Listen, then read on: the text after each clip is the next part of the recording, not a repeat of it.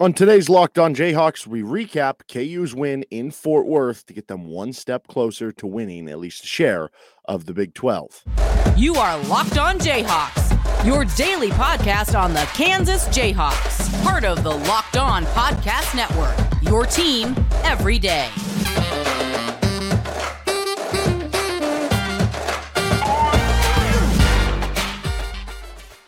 I'm Derek Johnson. You can hear me as well. Rock Chalk Sports Talk, Monday through Friday, 3 to 6 p.m. on KLWN in Lawrence, your flagship station in Lawrence. Thanks for making Locked On Jayhawks your first listen every day, free and available wherever you get any of your podcasts, whether it's from the audio side or tuning into us on YouTube, where you can subscribe to us as well. Make sure to hit the like button on all of our podcasts if you could. Certainly helps us out. And on today's edition of Locked On Jayhawks, we're recapping Kansas going into Fort Worth, taking down TCU, getting a little bit of revenge, and certainly a gigantic leap for KU toward winning the Big 12 title.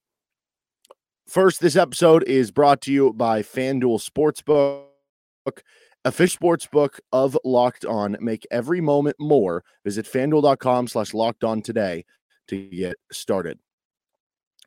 KU takes down TCU in Fort Worth 63 to 58. They came home with the ball. Certainly uh, a little bit of, I don't know, pettiness maybe after the game, but in a fun way. Um, uh, you, you, see the players wearing the the Funky Town t-shirts that TCU had given out to all the students. Um, uh, they got the basketball back after TCU took a basketball from Allen Fieldhouse. They take one back from from uh, TCU. So uh, you, you know that that 23 point. I mean, Kansas is not accustomed to losing at home, period. So you lose at home by 23. That's a statement, right? And you knew that Kansas were going to be playing with a chip on their shoulder. I think you saw that in this game. They played very tough, very physically. TCU obviously did, but that's their MO. Kansas was able to, at certain times, match that or at certain times outdo that. At other times, TCU outdid it. But um, in the end, you come away with a gross, kind of ugly win but there was something beautiful. There was something gorgeous about that gross, ugly win. And you know, Bill Self loves those types of games. He does. He he loves the types of games when nobody's really making shots and you're not supposed to win the game. Like you're not executing perfectly. It's an ugly offensive game. Maybe the other team's playing really good defense. You're not supposed to win those games. And that's why he loves them because you made the other team play bad. You did the little things that would win you a game like that uh, whether it's you know playing really good defense or uh, small intricacies over the course of a game. Those are the things that really endear Bill Self. Now it's it's kind of a, a fun balancing act because you know in most years if you have a stretch of games, like if uh, maybe maybe early in the season, but I don't know, even when KU won like the comeback against Oklahoma State and OU, those weren't like ugly wins. They were just um, ugly and how KU had to win them with the comeback, but it wasn't ugly in terms of, oh, KU had to win this grind out, you know, 65 to 63 type of game, or like last night, 63 to 58. But we've seen other times, like last season, they went on a stretch where they were winning games, but like they were ugly wins at the start of Big 12 play, and they kept stacking them up back and forth. And if you keep stacking up ugly wins, then eventually it becomes all right, this probably isn't a recipe for continued success. You can't continue to win this many close games. As great as Bill Self is in close games, eventually you're playing with fire. One of these ugly games is going to turn ugly for you, right? But if you have an ugly win now and then, which this team hasn't really had, like for the most part, when this team's winning games, they're winning them by a big margin or, you know, comfortable enough, or they're not really ugly games. And that was kind of a question for me of could this team – win a game where they make the other team play bad because we know this team's ceiling can be really, really good. It's really enticing. How many really good teams did they blow out in the non con, whether it was Indiana or Missouri? Um, we saw them beat Baylor by 16. We saw them beat Tech, right? Uh, we've seen them when they've played at their high level. They're really, really impressive and they can be one of the best teams in the country. But when they're not really impressive, can you do what last year's team did, right? Last year's team, um, Ochai Agbaji struggled uh, a bit shooting the ball through you know, I don't know, maybe the, the first half, three quarters of the game against Creighton, but you did enough in making them uh, struggle outside of their three point shooting, though overall you figured it out offensively. The Providence game is the one that, that really comes to mind. You made them play ugly, game that you did not play well offensively. I think you had 26 points at halftime, and you were up by like nine points at halftime because you made them play that style of way. So, can you ugly up a game? Because over the course of an NCAA tournament, if you want to win a title, if you want to make a Final Four, chances are over the course of a four to six game sample, there's going to be at least one game where you're not going to play up to par. Can you make the other team play down back to your level and make it ugly so that you can win the game? And that's why I think last night was so important because I don't know that there's another game I would point to this year where that was maybe the case. And so that showed to me they can do it. And it wasn't just you won an ugly game against you know, one of the bottom feeders in the Big 12. I know TCU is technically in the bottom half of the Big 12 standings, but we know that's a really good team. We know they've been dealing with injuries. We know TCU is the type of team that, like, would it surprise you if TCU made a run to an Elite Eight or Final Four? No, not really. Like, their their A plus game is very, very good. But you uglied it up and you showed that you could do that against a good opponent on the road. That was really impressive. And I think in most years, you know, a lot of times you're almost like after an ugly win, you kind of just sigh. You're like, whew, thank goodness they got through that. But this year, because it was kind of the first one, it felt refreshing to me. It was like, that was cool. That was cool. They got an ugly win. Um, so in the end, defense ruled the day for Kansas. He held TCU to 30% from the floor. Didn't really force a ton of turnovers. They had 14 offensive rebounds, which uh, weren't totally ideal, but you were able to match some of those things. But you didn't have like a huge turnover game. You did, got a good, uh, good amount of offensive rebounds too. In the end, though, it was just you being able to prevent them. And um, you look to what Kevin McCullar and Dajuan Harris did defensively. Uh, they, they went back to what they kind of did against Baylor, where instead of just switching five, they said, Hey, Dajuan, you stick on Mike Miles, Kevin McCullar, you stick on Damion Baugh, or if it happened to be that you got switched on the other, like you just stick on your guy. And in the end, Mike Miles and Damion Baugh, who are two of the better, you know, that's that's one of the better guard duos in the Big 12. It's not the best because you have Baylor, but it's certainly one of the top ones up there. And you held them to eight of 30 shooting for the game between those two. And as a team, they shot 30%. So defense ruled the day for Kansas. Um, I, I, think probably a little more further proof in that game that, you know, Jalen is still the team's best player, but Dajuan is the most important. Everybody keeps bringing up the, oh, he got four points. They're undefeated. Like they're good to go. And that happened again last night. So uh, when you just have him being aggressive, even, even when the shots aren't falling for Dajuan, like you obviously, you know, it helps if the shots are falling. And, um, you can't sustain over the long period of time if you only shot 33% from the floor like you did last night. But it's it's more about the aggressiveness. It's about you know just opening things up for others because you are being aggressive so they have to honor your shot and that's going to to maybe open up a lane for somebody else to make a cut later in the game. Um, his defense was so good on on Miles. He has uh, 26 assists to, to two turnovers in the last three games. He had eight to zero last night against TCU. He was fantastic. And, and I think one other key stat that, that stood out to me, besides what the defense did, because, you know, it wasn't a great offensive game, it was 19 to 19 in fast break points. Now, we know Kansas is a very good fast break team. They're a very good transition team. As good as they are, TCU is the number one team in the country, at least coming in, in transition points per game. Right? They they're a deep team, they're athletic, they're fast, they're physical. They get out in transition and they really score on the transition. So you basically took away what has been in, in most games for them, and certainly was in Allen Fieldhouse, a big strength for them. And you turned it into a not a weakness, but you turned it into a net neutral, right? It was it was 19 to 19. So you took away one of the biggest strengths and said, nope, it's just nothing. Right? It doesn't really apply to this game. And that was certainly important for KU to be able to do that. Uh, but in the end, the reason this victory is so big, which it certainly is, the path to the Big 12 is uh, at least a share of it is super clear now. Like there's there's light at the end of the tunnel because even though Texas is favored to win against Iowa State, it's being played in Austin. Even though Texas winning that game, you would look at it and go, "Oh, well, both these teams are, are tied for first. Why would the path for Kansas be you know, right in front of that. Well, it's because Kansas still has two home games left against West Virginia and Texas Tech. Obviously, you could still lose both those games. We've seen West Virginia come in Allen Fieldhouse and give KU quite a scare, and it feels like at some point they're going to get a win because there've been so many of those crazy KU comebacks that it's like at some point they're going to get over the hump. Um, with Texas Tech, we've seen them win in Allen Fieldhouse before, and you know they're playing a lot better basketball right now. So they're not gimmies. No game is in the Big 12. Certainly both games that you're going to be expected to win. Certainly both games that you're going to be expected to win by, you know, two plus possessions based on what I would imagine uh, the betting line and, and the spreads will be. And you look at that, well, if Kansas just wins those two games, even if they lose in Austin in the finale, then all you would need is Texas to lose one of their next three, which very possible when you look at their schedule. Texas is playing Iowa State which it's a home game, so you kind of expect Texas to win. But then after that, they're at Baylor and at TCU. You know, will they lose both? I don't know. Maybe not. Will they lose one or two? Probably think so. Now, if Texas wins out, you know, puts the pressure on you, then it does come down to the game down in Austin, and we'll see if that happens. But at the very least, this sets you up that, yeah, that that kind of covers you till then. And realistically, you should be able to at least get a share of the Big 12 by just taking care of the games at home that you should. And that is uh, very important for what KU was able to do. Also, this is important for the one seed conversation. Saw a lot of people last night saying, yeah, they, they should be uh, in the conversation for the number one overall, or at least the number two overall now. After this, they're up to 14 quad one wins, which um, like that's more than the American Athletic Conference in total. It's more than the bottom 12 teams in the ACC. It's ridiculous how many quad one wins they've kind of accrued here and, and the run that they have gotten on to this point in the season.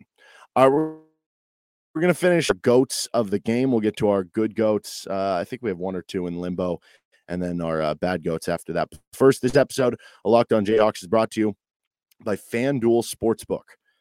The midway point of the NBA season is here, and now is the perfect time to download FanDuel, America's number one sportsbook because new customers get a no sweat first bet up to $1,000.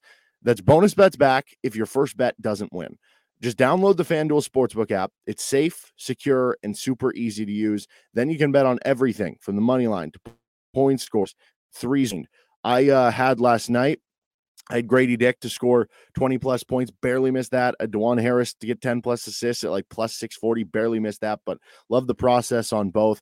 Um, you know, certainly Jalen, uh, I'm sure hurt a lot of people's like parlays and stuff with that. But I did hit the uh, Grady Dick over under for points there, so we were good there. Uh, and you can bet on all those individuals for uh, every KU game. One of the things that I'm going to be in on with some of the Big 12 games tonight is find which team you think is going to win, and you can go to FanDuel and you can do a bet on margins pick them to win by exactly between one to 10. You'll get it plus odds somewhere between plus 160, plus 200. So uh, that's kind of my, my, my go to for uh, tonight. FanDuel even lets you combine your bets for a chance at bigger payouts with the same game parlay. Don't miss the chance to get your no sweat first bet up to $1,000 in bonus bets when you go to fanduel.com slash locked on. That's fanduel.com slash locked on to learn more. Make every moment more FanDuel, an official sports betting partner of the NBA.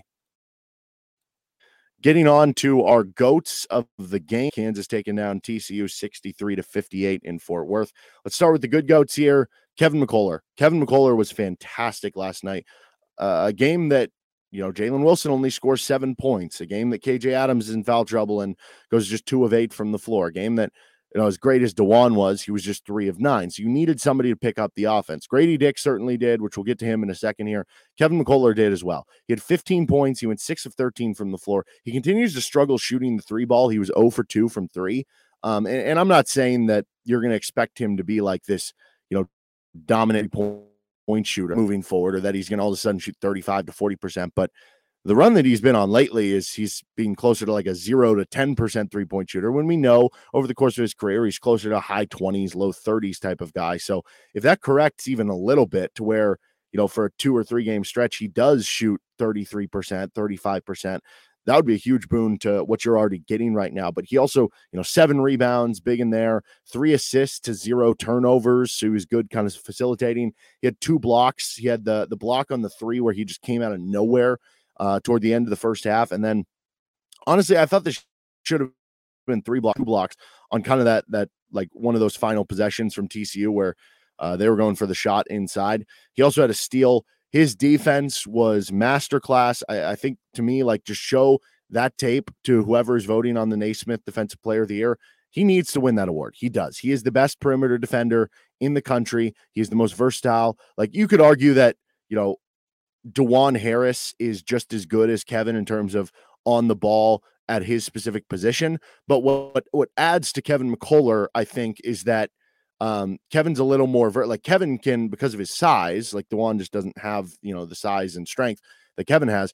Kevin can also defend not like basically every position on the floor. We, you know, it's not ideal that he's on a center, but we've seen him hold his own against centers and even come away with like a, a stripped ball or something at times. So, uh, his versatility, his defense, his help defense, his understanding of the game. Bill Self said last night after the game, like he didn't really ever expect to coach someone with the defensive like IQ of Marcus Garrett, and boom, here comes Kevin McCullar, who is uh, kind of on that level. So, Kevin McCullar gets a good go, probably the MVP of the game last night. Um, Dajuan Harris gets a good goat. He had uh, six points, three of nine from the floor. So not a great shooting game, but again, it's about the aggressiveness. Uh, being willing to take those shots that maybe opens things up for for other players on your team. That was so important, but it's mainly about the facilitating and the defense here for Dajuan. Eight assists to zero turnovers. Excellent again, taking care of the ball. Uh, some of the finds he had, the one where he he kind of looks to the right and throws it to the cutter in the middle. I think it was to KJ Adams. Uh, he had five rebounds, and this goes for really everyone with with Kevin and Dajuan and couple others. They could have had a, a couple more assists too. Like they, they had that play where they had uh, KJ like posted up behind the defender and he just couldn't finish like once or twice. Um, but Dajuan, fantastic. He he held down Mike Miles defensively, who's one of the better offensive players in the conference. Uh, I think Kansas really finding it seems like every year Bill Self makes that adjustment in February on the defensive end of the ball, at least over the last couple of years. Like the 2020 to 21 season, they they changed up. I think it was how they I don't know if they were they changed up to like drop coverage or uh, icing ball screens or, or how they totally did it, but they changed things up defensively and they went from being you know, not a great defense to being like over the the final two months of the season, like one of the best, if not the best defenses in the country before the COVID stuff hit, and then um, they ended up getting blown out to USC. Then last season, the defense went from being like, ah, is the defense going to be good enough to just like slowly increasing every game and got good enough that it was, you know, top 15, top 20 by the end of the season. Uh, they're starting to hit their stride now. They're top 10 on KenPom. Uh, we'll see what they continue to do moving forward, if they will switch five or if they'll do what they've kind of done where they've said we're just going to stick Kevin and uh, Dajuan on certain players. Maybe that's just dependent on what teams you're playing. Like with TCU and Baylor, it made sense because you have those two really good guards. Maybe if you're playing a team like I don't know Oklahoma, who they have Grant Sherfield, so maybe you just say we're just going to stick one guy on you, and then everybody else switches. I don't know what they're going to do moving forward, but certainly they've made a lot of strides on the defensive end of the ball. Uh, Grady Dick gets a good goat here. 19 points on seven of 18 from the floor. He, he had a tough second half shooting the ball, but overall the presence was still felt. What he did in the first half, I mean, uh, there was a moment there. Kansas was down 25 21 in the first half, and you had foul trouble two to Grady Dick, two to Jalen Wilson. Uh, I think KJ or, or Ernest might have had two. Um, you, you had foul trouble all over the floor. And I was kind of sitting there going, man, if you can even make this thing tied at halftime, I think you take it. They ended up being up, what, four at the break? And Grady Dick's a big reason why, because of his offensive presence in the first half. He also had six rebounds. He had a, a bunch of good offensive rebounds or tap outs for the team to come up with. I don't know how many he did or didn't get credit for on some of those tap outs, but maybe could have even gotten a few more offensive rebounds. He also had two assists. Grady Dick was really important for you. And in a game that, yeah, nobody really shot it well. So 19 points on 18 shots. It's not the most efficient game in the world, but also nobody was really efficient last night. So that's one of the more efficient games that you saw last night. Grady Dick was really good and uh, deserves a good goat here. Also, the defense, talked about this earlier. He held them to 30%. You held firm for the finish, too. I think the defense down the stretch, that's what's won you the game. Kansas got to their 60th point at the 445 mark left in the game.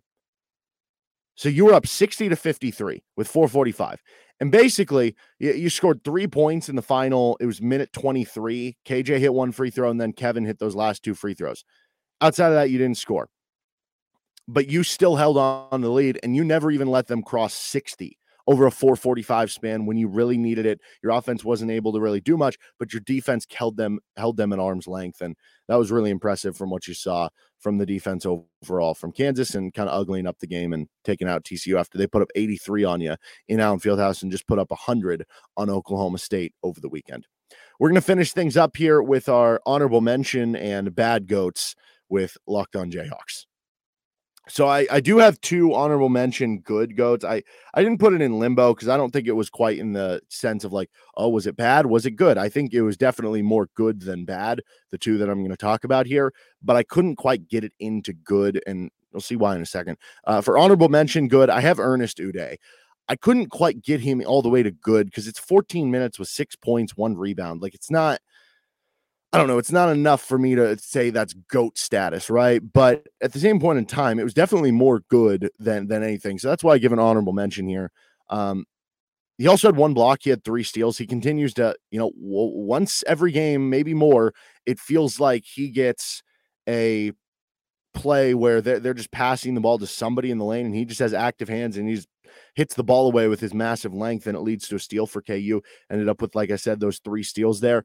I, I, thought he was really impressive last night, and you needed him to. KJ Adams was in foul trouble. You needed good minutes from Ernest. He gave you a really solid 14 minutes against some some big dudes down low with with Lampkin and Cork for TCU, and you kind of held. I know Lampkin's dealing with an injury, so that certainly matters. But he only had two points. Like Cork didn't become a, a big issue for you after he was really good in Allen Fieldhouse.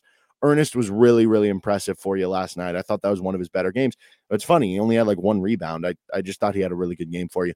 Uh, Jalen Wilson's rebounding gets an honorable mention good. I couldn't put Jalen as a whole. Offense wasn't good enough for you there. But in a game that you needed the rebounding, TCU got 14 offensive rebounds. KU got 13. Now Jalen only got one offensive rebounder, uh, rebound. He's he's more known for being a defensive rebounder, but that's the point here.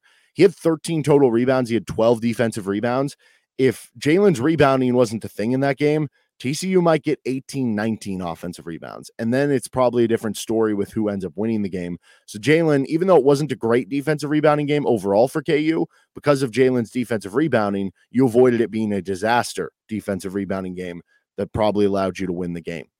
Uh, our bad goats here, we have three of them. One of them, the bench guards, as great as Ernest was off the bench, you didn't really get that contributions from your bench guards.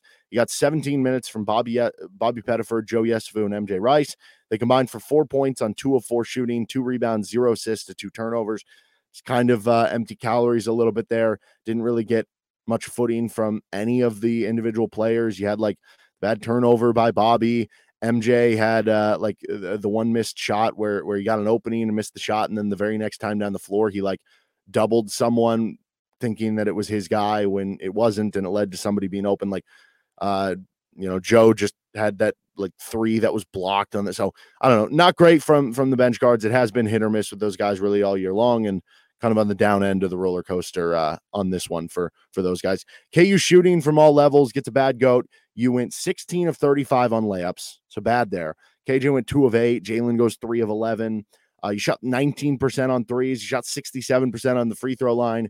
Not a good shooting game. You shot 37% in the second half, 39 for the game. In the end, though, didn't matter because the defense was that good. And the last bad goat I have here, Fran pronouncing Kevin McCullar. I don't know what was up with it. Why did he keep calling him Kevin McCullough? Like it was like a AH at the end of it. Is is are we missing something here? Do we not know something? Why was it Kevin McCullough? And it felt like it kept getting like more pronounced as the game went on. Like it went from Kevin McCullough to Kevin McCullough, you know, at the end of the game. So uh, I don't know what was going on with that. All right, that's going to do it for this episode of Locked On Jayhawks. We'll be back. Um, won't have an episode coming out technically on Wednesday. It's going to come out on Thursday, and we're going to be examining the race to the finish line in the Big 12, like who still is a candidate to win the Big 12, who's technically still in it, what those teams have to do, what they have left on their path ahead. Uh, KU's maybe path to the number one overall seed as well. We'll be talking about that. And then on Friday's show, we'll preview the Kansas West Virginia game. But that'll do it for this episode. Don't forget to find us wherever you get your podcast. You can find us on YouTube, subscribe to us. You can hit me up on Twitter at D Johnson Radio. See you later today on Rock Chalk Sports Talk. Till then, bye.